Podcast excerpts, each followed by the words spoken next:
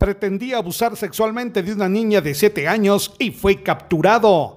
Diego Juan Andrés, de cincuenta y tres años, fue detenido en la aldea Mayalan, Ixcán, Playa Grande, Quiché, luego que fuera retenido por vecinos y entregado a la Policía Nacional Civil, ya que se le acusa de intentar abusar sexualmente de una niña de siete años. Desde Emisoras Unidas Quiché en el noventa punto tres, Calo Recinos, primera en noticias, primera en deportes.